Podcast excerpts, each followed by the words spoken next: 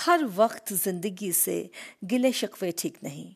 हर वक्त ज़िंदगी से गिले शिकवे ठीक नहीं। कभी तो छोड़ दीजिए कश्तियों को लहरों के सहारे। जी हाँ दोस्तों, आखिर कब तक यूँ शिकायतों में अपनी ज़िंदगी ज़ाया करेंगे? अगर दिल तोड़ने वालों को तवज्जो देंगे तो फिर प्यार करने वालों का क्या होगा? मेरी एक फीमेल कोलिग ने कभी मुझसे कहा था कि कब तक यूँ प्यार में जिए, कभी ब्रेकअप को भी तो एक्सपीरियंस करो यार। हालाँकि ये बात बस मस्ती में ही कहने वाली है, लेकिन ऐसा भी नहीं है कि प्यार में दिल टूटना कोई आम बात नहीं है। ज़िंदगी में कभी ना कभी किसी के साथ प्यार होता ही है। और इसके बाद दो बातें। या तो इसे निभाया जाता है, या फिर ब्रेकअप प्यार में दिल टूटने पर क्या करें? इस प्रश्न के कुछ साइकोलॉजिकल सॉल्यूशंस के साथ। मैं हूँ आपकी दोस्त बारिश।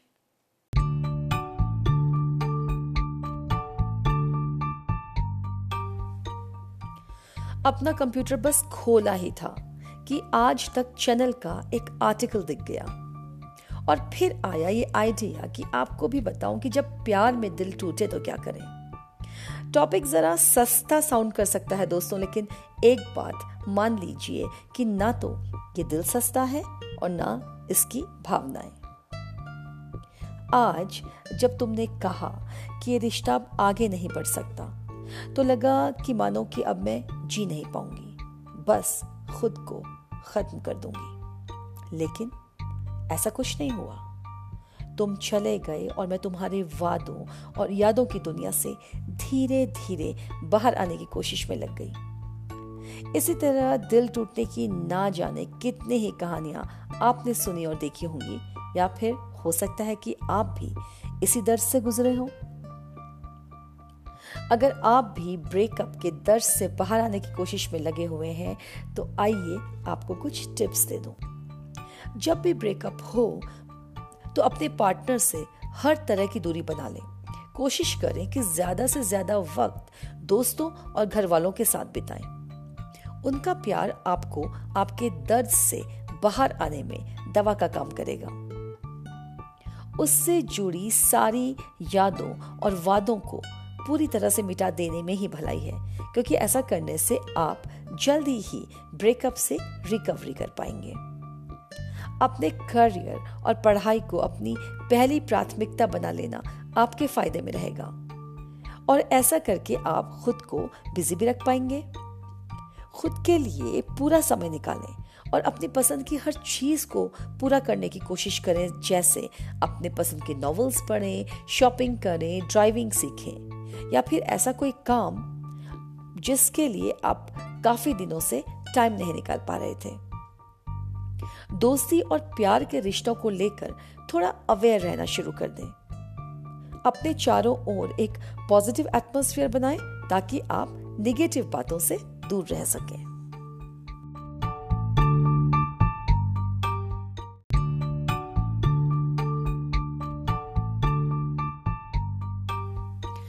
रिलेशनशिप एक्सपर्ट डी होम्स एक अच्छी शुरुआत के बारे में बताती है।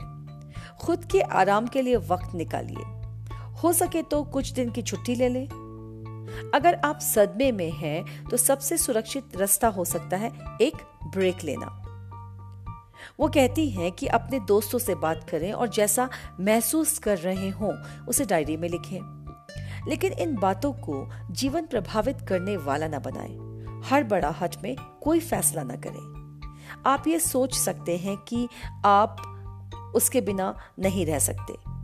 लेकिन आस पड़ोस की चीज़ों को बदल कर दीवार को रंगवा कर घर को दूसरे तरीके से सजाकर आपको लगने लगेगा कि आप रह सकते हैं। हेमिंग्स सुझाव देती हैं कि सोशल मीडिया पर उसे फॉलो करना बंद कीजिए।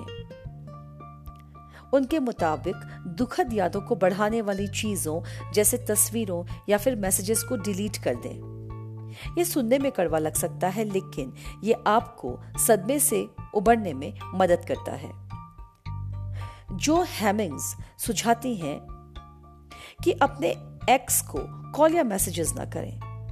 खास तौर पर देर रात को। अगर गलती से मैसेज लिख भी दें तो उसे फटाफट डिलीट कर लें। या फिर अपने अनुभवों को निजी तौर पर लिखें। चोरी छिपे नज़र नहीं रखें।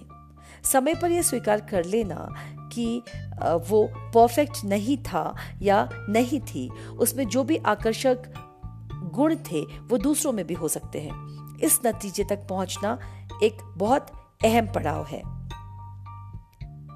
इन सब बातों को जोड़कर एक योजना बनाएँ। आप जो भी महसूस करते हैं, उसे स्वीकार करें। खुद के दुख को ज़ाहिर करें, परिवार और दोस्तों से बातचीत करें और अगर ज़रूरत महसूस हो तो किसी काउंसलर से भी मिलें।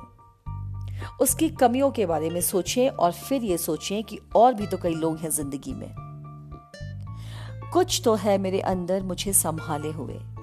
कुछ तो है मेरे अंदर मुझे संभाले हुए कि बेकरार सी रहकर भी बरकरार हूँ। लास्ट में एक ही बात कहूँगी जो शायद पहले भी कह चुकी हूँ, कि जिस चीज़ पर फोकस करेंगे वही आपकी प्राथमिकता बन जाएगी।